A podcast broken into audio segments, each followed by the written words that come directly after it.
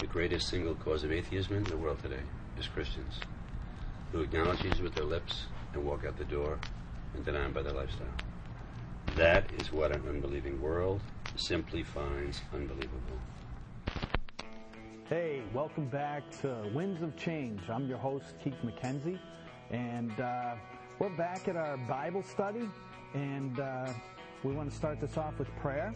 Uh, I hope you were blessed last week. Uh, if you missed uh, last week's show, this is the uh, second installment in the Wisdom of the Cross.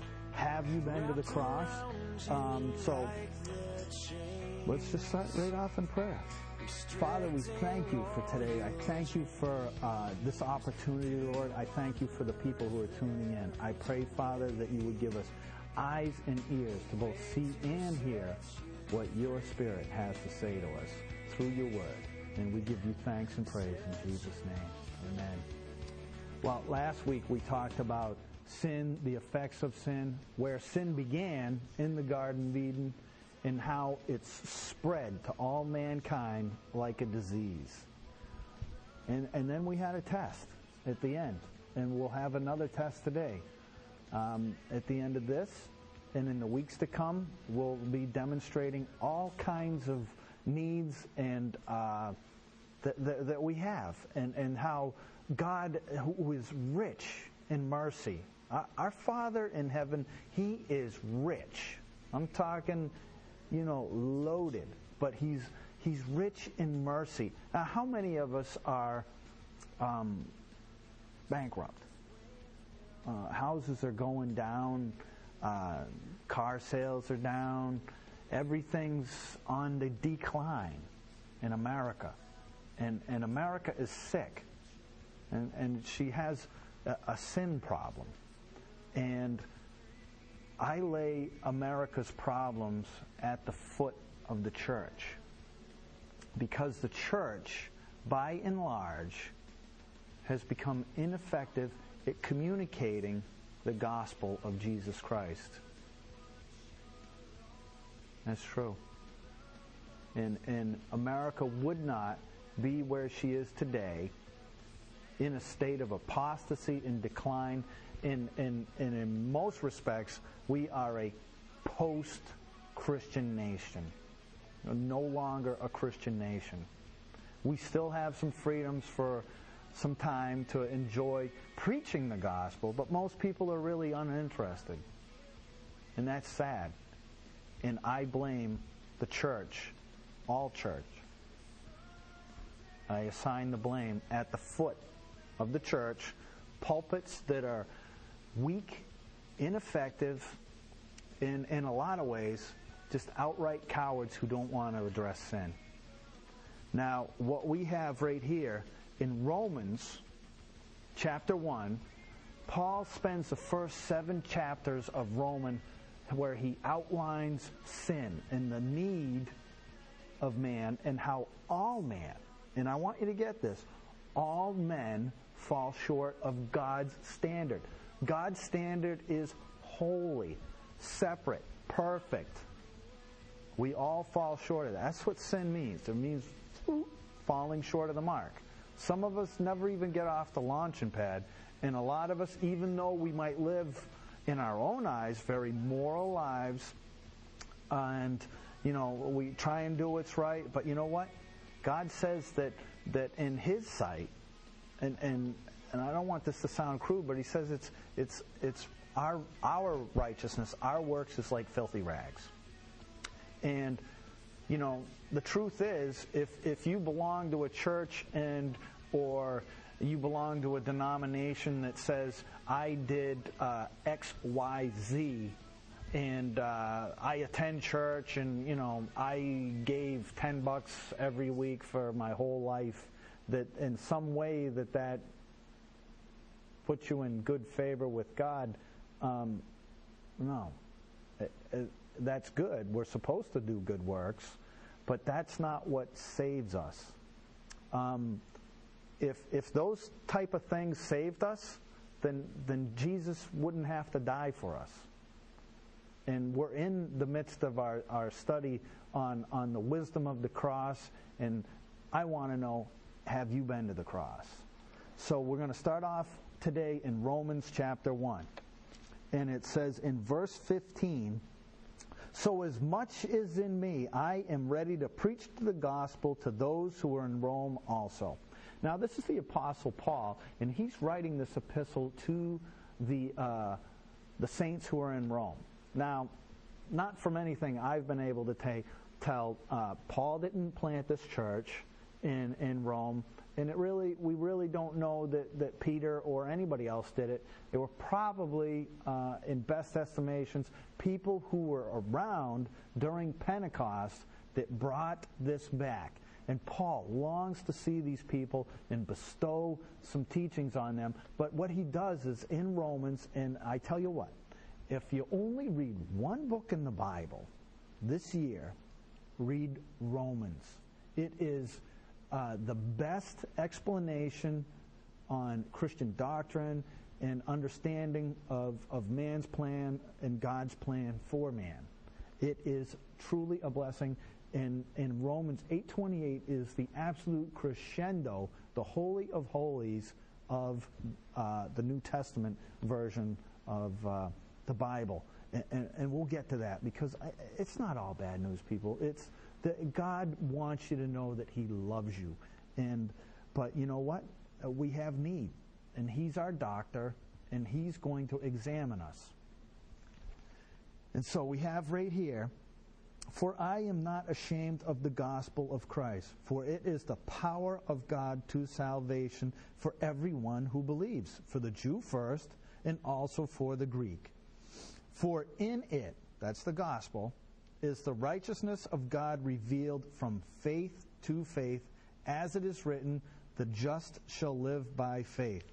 Now, that little phrase right there, the just shall live by faith, is uh, a cornerstone uh, in three epistles um, Hebrews, I believe, uh, Galatians, and, and, and, and, here in Romans, where it talks about um, from Habakkuk 2 4, where, where, you know, Paul says, you know, he's expanding on this, where he says, the just shall live by faith. Well, how, how are we justified?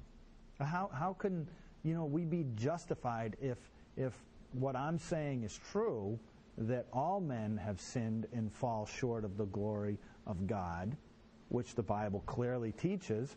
And if God is righteous and holy, and we're separate, you know, sin separates us from God, God has a problem. How does a righteous God reconcile himself to a fallen humanity, which in most ways just really doesn't even care, you know, and they, they're unaware of where they are. Well, that's where the wisdom of the cross comes in. It's the, the wisdom of the cross that God reconciles man to himself through the veil of his own flesh in the person of Jesus Christ. God became a man and that's what the Bible says in, in, in John, the Gospel of John. It says, In the beginning was the Word, and the Word was with God, and the Word was God. And then down further in verse 14, and it says, The Word was made flesh and dwelt among us. And the Bible also teaches that, that Jesus uh, became sin like the brass serpent that Moses held up in the wilderness when all the people were complaining and moaning. Not that that goes on anymore in the world today. I'm sure none of you are complaining that your lights were out and you know you didn't have heat and and and you got laid off and you know it's it's part of the human condition. And and I suffer from it too. But back then in in Exodus and I, am sorry, I think it was Numbers, where, um, you know, the, the people were complaining against the Lord, and he sent fiery serpents, and they began to bite the, the complainers. And, and they were dying. And so they cried out. They knew that they sinned, and so they, they, they began to, you know, confess their sins. And, and so the Lord told Moses to make a, a brass serpent. Now, brass represents judgment. And he was told to put it on a pole and lift it up. And he said, anybody who looks at it, just by looking at it, and that was their faith in action, looking to that, he said that they will be healed. And as many as did were healed. Now, that's exactly what we have with, with Jesus and the cross. And I have to ask you a question Does your pastor, does your church, and I don't care what church you go to, do they talk about Jesus? Do they talk about Jesus shed blood? Do they talk about Jesus became sin for you? He who knew no sin became sin? The Bible says, cursed is everyone who hangs on a tree. Jesus became a curse for us. Taking that curse, as we discussed last week back in Genesis, the curse that was pronounced, God already knew. He said back then, He said, I'm going to send the seed of the woman, which was the first prophecy of Jesus Christ, would be a virgin born man, the perfect man. And he would bruise or crush the head of the serpent. Now, here in Romans, Paul outlines the pagan man's need, the Gentile man who, who was alienated from the covenants and promises that the Jews had with God. He says they're under sin. The Jews, even with the law and everything that they had, now the law was given to show us, like a mirror, that, that we're sinners. That's what the law was for. The law demonstrates that we're sinners. Just take a cursory glance at those Old Testament laws. See if you can keep them. Not. Not even close. Can't be done. That's because we're incapable of doing it. That shows our human condition. But that's where God is rich in mercy. That's why if we look to Jesus on that cross, just like we, we talked a little bit about the two thieves. At first, they were both hurling insults at the Lord Jesus. And after a while, one kept yapping, and the other one said, Hey, we're getting what we deserve. He said, But this man, he did nothing. And in his waning moments, and maybe you're in your waning moments, maybe you're sick, maybe you're old, maybe you've been burning the candle of, of sin your whole life. You've done things you know are wrong. You've hurt people. Uh, you know, sin, you, you see the ravage of sin not only in your life, but your family's life and, and, and people have hurt and you're estranged from each other. And you've burned the candle for the devil your whole life. And Satan's waiting. You're not going to live forever. But blow that candle out in the devil's face. You've burned it your whole life for him blow the smoke out in his face. Receive Jesus Christ into your life. It's never too late. Just like that thief on the cross. He, even when he was crucified, next to him, hurled insults, but in his last few hours, repented. That means he turned from what he was doing. And he said, Jesus, remember me when you come into your kingdom.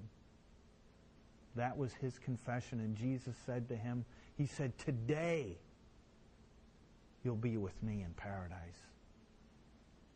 And that's the offer that Jesus gives every one of us. He wants to take your filthy rags, your, your, your garbage, your debt, your credit card debt of sin in your life, and He wants to wipe it all out. A jubilee. God wants to do great things in your life. Just trust Him. That's what the whole Bible's about. It's all about that.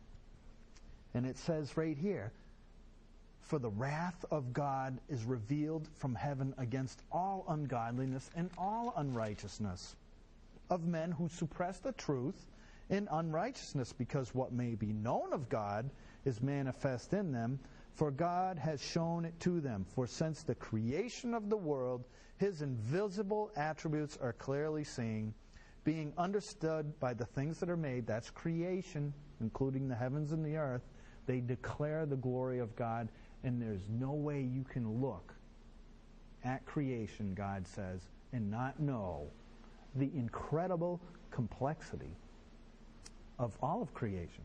Just our human DNA screams blueprint. Uh, that didn't happen by chance, and that is the myth of evolution. And that's we're going to have to do a whole series on that someday because evolution is a lie from Satan. I have some some documentation from uh, New Agers who who channeled information from so-called uh, angels, but they are really demons. Uh, what they are saying is that the divine angel of evolution, and you can look up this on our website. I have some uh, articles up on this called neocon. Uh, the, the con is is that evolution. If if we were amoebas, then and we've been evolving through the billions of years um, eventually there's there's godhood. That this is we're we're not done evolving yet. That you know we've got to go this way. You know, and and that's the lie of the New Age, and that's the lie that we discussed last week in Genesis chapter three, where Satan tells Eve, "You shall be like God." No, that is the first lie. The Bible says, you know, God says, "I tell you the end from the beginning." Well, that's what happened in the beginning. We know, you know, based on what God's word said, and that's how God establishes who he says he is, how we can believe who he says he is, because everything he said is true. He is the spirit of truth. And Satan is the spirit of error. He's a liar. We discussed that last week. And it says here, um, by the things that are made, even his eternal power and Godhead, so that they are without excuse, because although they knew God, they did not glorify him as God, nor were thankful, and they became futile in their thoughts, and their foolish hearts were darkened. Now that's what's happened to the world today, and that's what's happening in America right now. God's saying, You rejected me, you're kicking me out of school, you know, you take the Ten Commandments down, boy, you know, with kids shooting each other in high schools, we certainly wouldn't want to have anything up on the walls that said, Thou shalt not kill. I mean, it's crazy how, how uh, this once Christian nation, in just a cursory review of American history, establishes that this nation was founded by godly men who made our Constitution and our laws and you can go back in, in, in right here in Massachusetts. Even Harvard was a seminary. It was one of the first seminaries to teach people the Word of God and to get the Word of God out. That was America's original call. We've, uh, we, we've decided to do things our own way, and God says, go ahead, try it your way. But He says, your foolish hearts will be darkened. Because although we knew God, we didn't glorify Him as God. We say it's evolution or it's divine something. It's, it's folly. It's complete folly. But anyway, I, I want you to see this. During Exodus, the children of Israel are delivered. They come out of Egypt.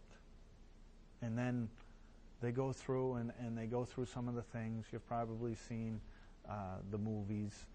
Uh, but what happens is uh, Amalek who's uh, the grandson of Esau, who's the twin brother of Jacob, who becomes Israel. Israel goes into bondage and slavery in Egypt, and the grandson of Esau, his brother, when they're coming back into the land as a nation now, as God promised, Amalek attacks them from behind. A real snake move. And so the Lord commands Moses to go out and fight against Amalek. And then there's this wonderful scene where the armies of Israel go out to meet the armies of Amalek. And this is a spiritual principle I want you to understand. Moses goes up to the mountain with Aaron and Hur. And, and it says that, well, Moses stretched out his hands. It says Israel prevailed, but when his hands got weary and he came down, it says Amalek prevailed. When Jesus was on the cross, they nailed his hands.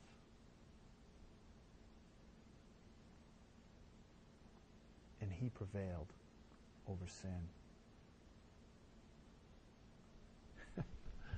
the wisdom of the cross. They nailed Jesus' hands in a winning position. And, and the Bible says, talking about the principalities, it says, For had they known, they would not have crucified the Lord of glory. Now, each one of us, as we've already demonstrated, is a sinner. We've all lied.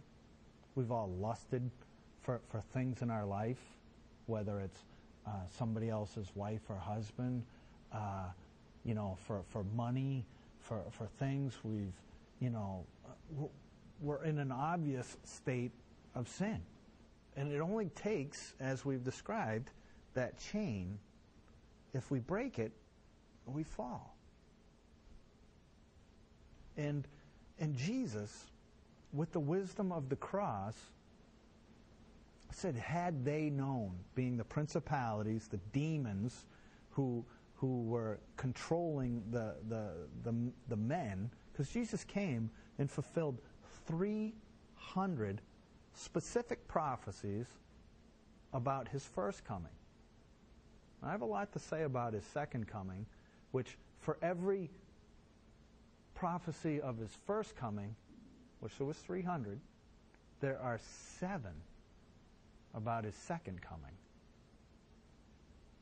And Jesus told the people of his time, when he looked out over Jerusalem, he says, as he wept for a city, he said, Had you known this thy day. Now there's another day coming called that day, but that's not for a topic of programming today. That's coming, but you can find those things on our website. You see those up on the screen. But the wisdom, I want you to get this. Said, had they known, they would not have crucified the Lord of glory. See, it was a legal matter. Legally speaking, death had a legal right for anybody who sinned to take that person, death. Jesus never sinned. I, I, I, always try and imagine it like this that there's this file on each one of us, all our sins in there, all these deeds. That's what the Bible says. There's a book written on each one of us, the things that we've done in the flesh and out of the flesh. And when they go, give me that file on Jesus of Nazareth, and they look at it, nothing in there. Not one single sin. None of us can say that. So death undid itself when they crucified the Lord of glory.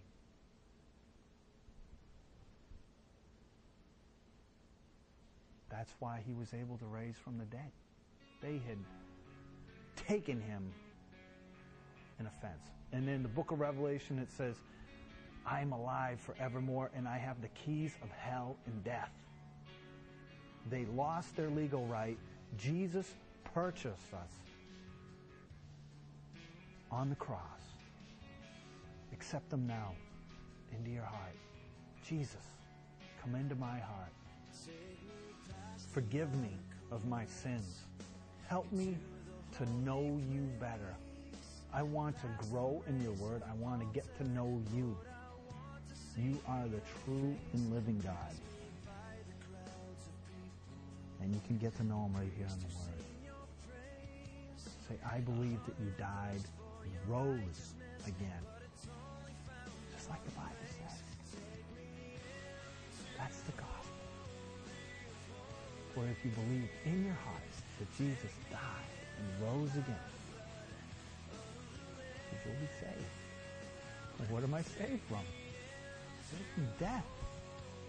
Eternal separation from God. And God gives you life. Life eternal. He wants to be with you. All right? He offers the truth. Receive Him. And I hope you'll come back next week when we continue our study on the wisdom of the cross. And I want to know, have you been to the cross? Thanks for tuning in. God bless.